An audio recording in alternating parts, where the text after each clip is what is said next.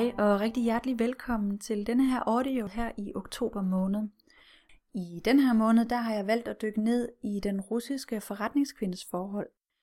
Så øh, jeg vil snakke lidt i dag om øh, de fordomme, som øh, en russisk øh, kvinde møder øh, i forretningslivet øh, i forbindelse med, med mødet med danskere. Og jeg vil også nuancere det billede, som vi som danskere har af, af russiske forretningskvinder og russiske kvinder generelt forhåbentlig.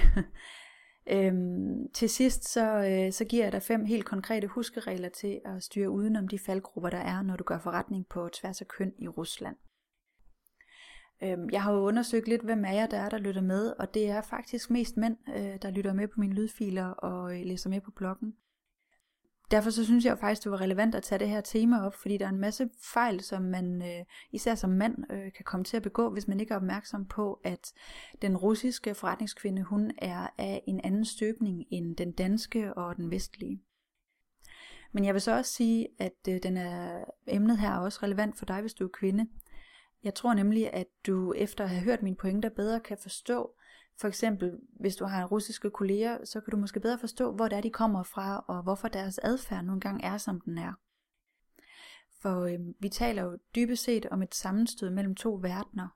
Vi har Rusland på den ene side, hvor øh, der hersker et øh, tydeligt og udtalt hierarki i forretningslivet. Og så har vi Danmark, som jo nok er det land i verden, hvor lighedstanken den er allermest udtalt. Jeg plejer nogle gange at sige det på en anden måde, nemlig at øh, i Rusland der er man rundet af et øh, totalitært styre, mens vi i Skandinavien og især i Danmark har det, som øh, jeg kalder for flad spaghetti-organisation, hvor alle de er, er lige. Ikke? Øhm, det her øh, clash of cultures, kan man måske sige, det her med, at vi på den ene side har øh, et meget hierarkisk øh, system og et meget øh, øh fladt system på den anden side, det er jo i sig selv anledning til mange sammenstød og mange besværligheder, og faktisk også mange fornærmelser og misforståelser.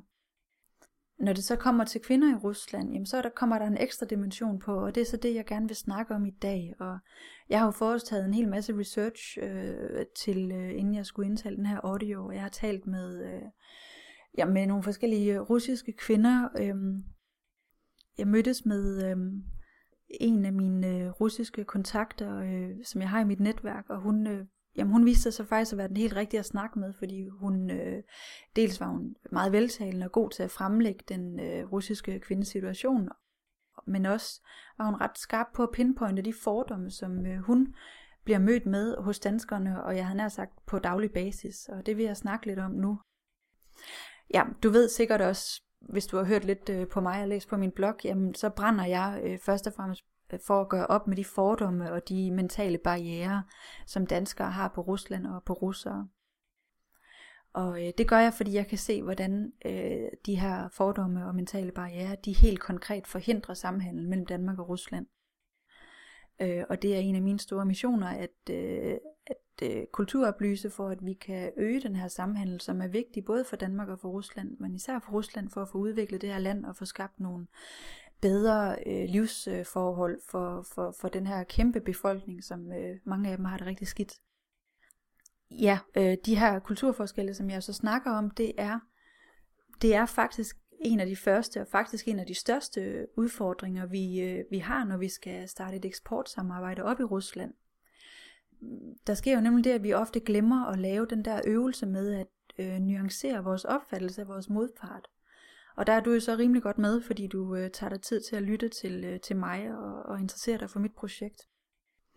Øh, fordi det vi ellers nemt kommer til, det er, at vi reagerer øh, ureflekteret på det vi ser. Og det er sjældent hensigtsmæssigt, øh, når det drejer sig om mødet mellem to meget forskellige kulturer, som øh, for eksempel den danske og den russiske. Så øh, det første vi så kommer til at gøre, det er at dømme.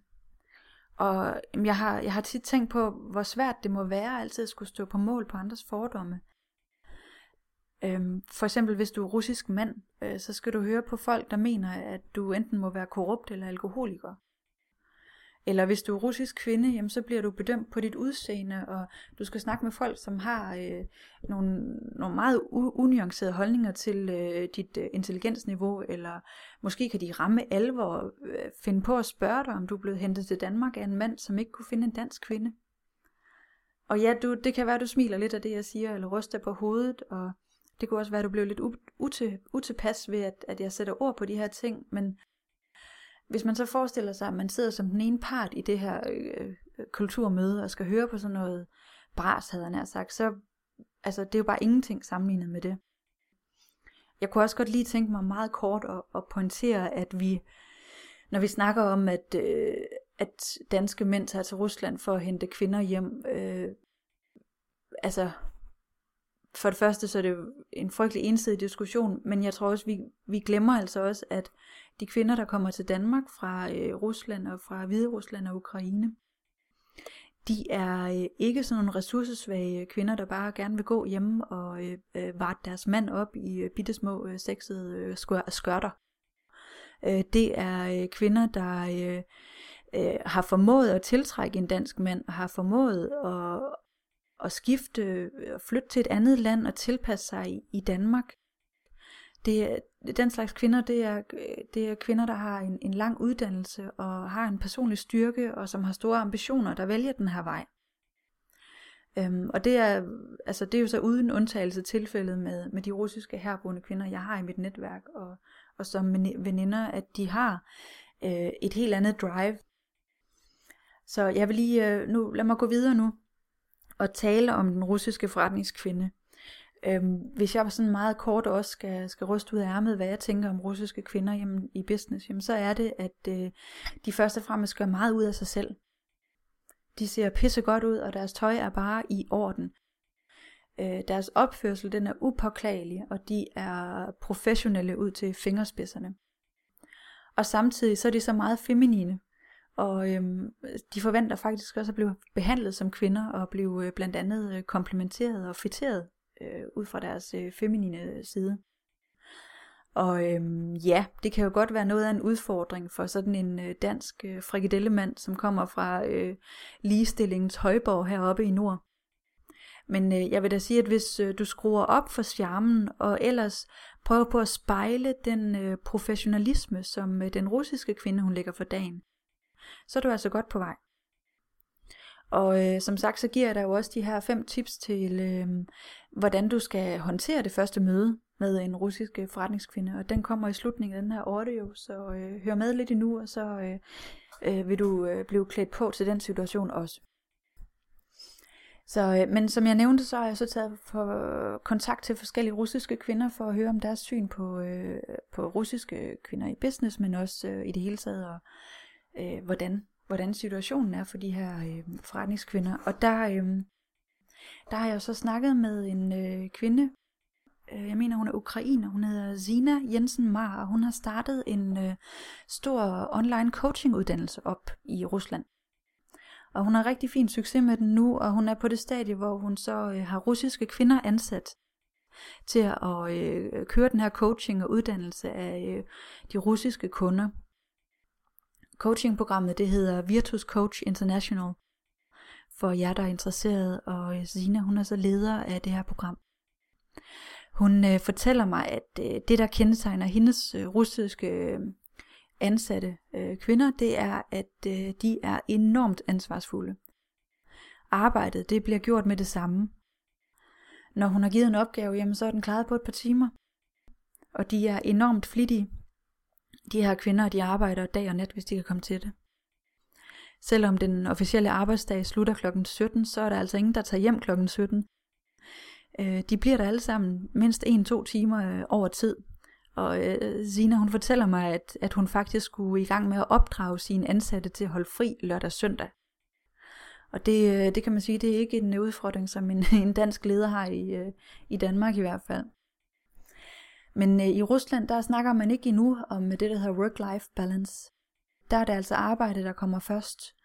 Og ja, måske de af jer, der har familie, tænker så, jamen, hvordan får de så det hele til at hænge sammen derhjemme? Og det er et rigtig godt spørgsmål, for desværre så er det stadigvæk sådan i Rusland, at der ikke er tradition for, at mændene hjælper til i hjemmet og med børnene. Selvfølgelig er der undtagelser, men, men generelt er det, ikke, øh, er det ikke lige mændenes kald at stå øh, ved gryderne eller hente børnene i børnehaven. ja, så man kan sige, at de her russiske kvinder, de er jo sådan lidt, øh, hvordan, hvordan skal de så både køre karriere og passe øh, deres familie, men der får de rigtig meget hjælp af deres egne mødre og deres svigermødre. Og de får, får hjælp af deres veninder og deres naboer. Så man har det her meget tætte øh, netværk, som man trækker på øh, til at hente og bringe og lave aftensmad og putte og alt andet, fordi alle har en forståelse for, at øh, Svetlana hun skal arbejde, og det er det første, og derfor så hjælper vi selvfølgelig hende med, øh, med at få tingene til at fungere derhjemme. Som du også kan høre på, på de ting, jeg har sagt nu, jamen, så er de russiske kvinder, de er meget ambitiøse, og de er meget professionelle. Og det er faktisk de to første ord, jeg kommer i tanke om, når jeg tænker på kvinder i russisk øh, forretningsliv. Det der er med dem, det er, at de adskiller meget skarpt arbejde og fritid. Så de taler ikke om øh, personlige ting i arbejdstiden. De er på arbejde for at arbejde. Ja, en anden ting, jeg også nævnte, det var det med, at russerne gør meget, de russiske kvinder gør meget ud af deres udseende, hvor det feminine, det er meget understreget. Fordi det er vigtigt for dem at være præsentable. Og et andet øh, clue eller keyword, det er, at de vil ikke vise svaghed. Det vil sige, hvis de er trætte, eller de har problemer, jamen, så er det ikke noget, de viser, så gør de noget mere ud af sig selv for at, øhm, for at, at overkomme den her øh, svaghed, og så, øh, så kæmper de ligesom igennem det. Så der ligger et stort element af perfektionisme i, i, i deres opdragelse, og det gennemsyrer faktisk øh, samfundet i Rusland på, på godt og ondt. Jeg kunne også godt lige kort tænke mig at vende de vilkår, som en øh, russisk kvinde så har, hvis hun øh, gør forretning i Danmark, øh, hvis hun gør karriere i Danmark. Øhm, fordi det er sådan, at øh, en russisk øh, karrierekvinde i Danmark, jamen hun gør karriere på samme måde. Hendes indstilling til sit arbejde er det samme i Danmark, som, som det er, som hun har lært, det, er, det skal være i Rusland. Og det vil sige, at øh, hun laver sine ting, og hun møder til tiden, og hun melder sig ikke syg og hun ser altid enormt velplejet ud og velklædt og overskudsagtig og viser ikke øh, tegn på svaghed. Og hun deler heller ikke sine øh, problemer med øh, sine kolleger over kaffe i kaffepausen. Så det her meget øh, perfektionerede udtryk, det, øh, det disharmonerer lidt med, øh, eller meget faktisk med vores danske jantelov og vores brokkekultur.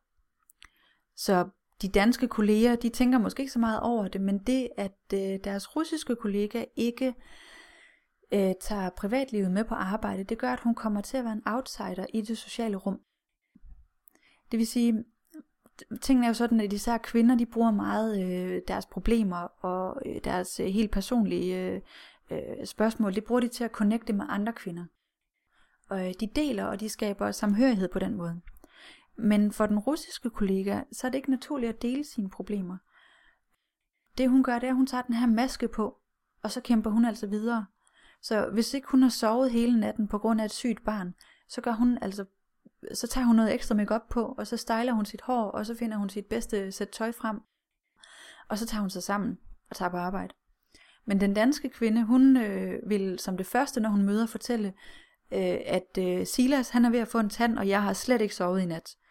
Og så vil folk fuldstændig være i, på samme øh, niveau som hende, og de vil øh, øh, gøre ekstra, give hende lidt ekstra stor snor i løbet af dagen, fordi de forstår, at hun er træt, og hun får måske lidt mere omsorg, end hun ellers ville få, fordi hun gør opmærksom på, at hun har haft en hård nat.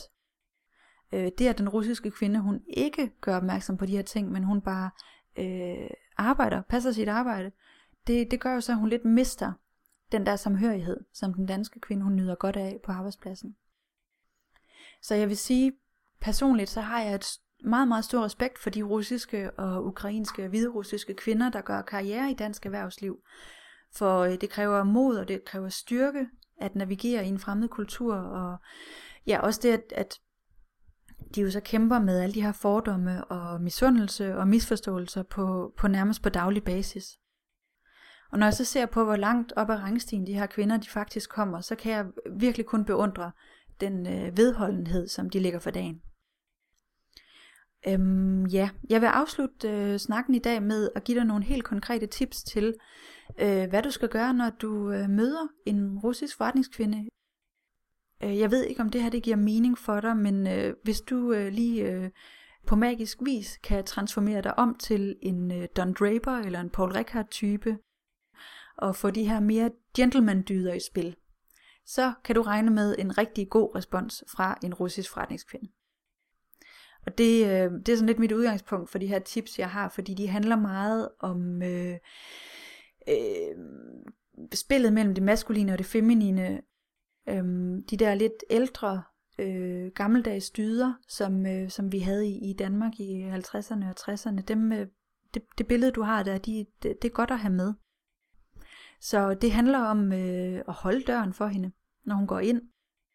Det handler om at ikke at sætte sig ned ved øh, bordet, før hun har sat sig ned. Øh, og det handler om at give hende komplimenter. For eksempel på hendes udseende.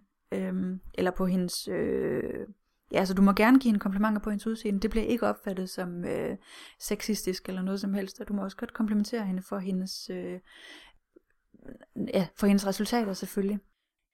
Der er også en anden ting i, øh, i Rusland, som er vigtigt at have med, nemlig at øh, russiske kvinder ikke øh, som øh, standard giver hånd.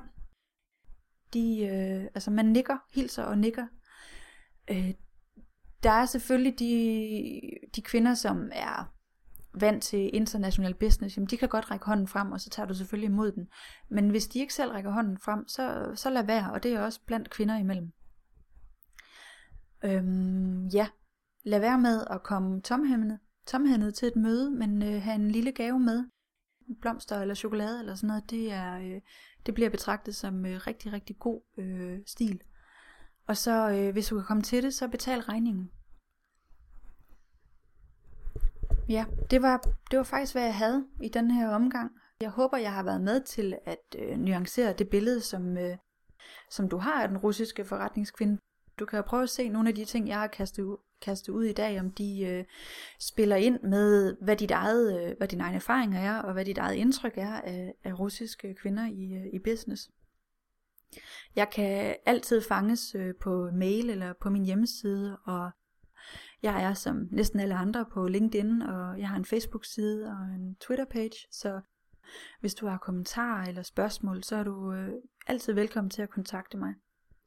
Og ellers så vil jeg sige tak, fordi du øh, lyttede med så langt, og øh, jeg glæder mig til at tale med dig igen i næste måned.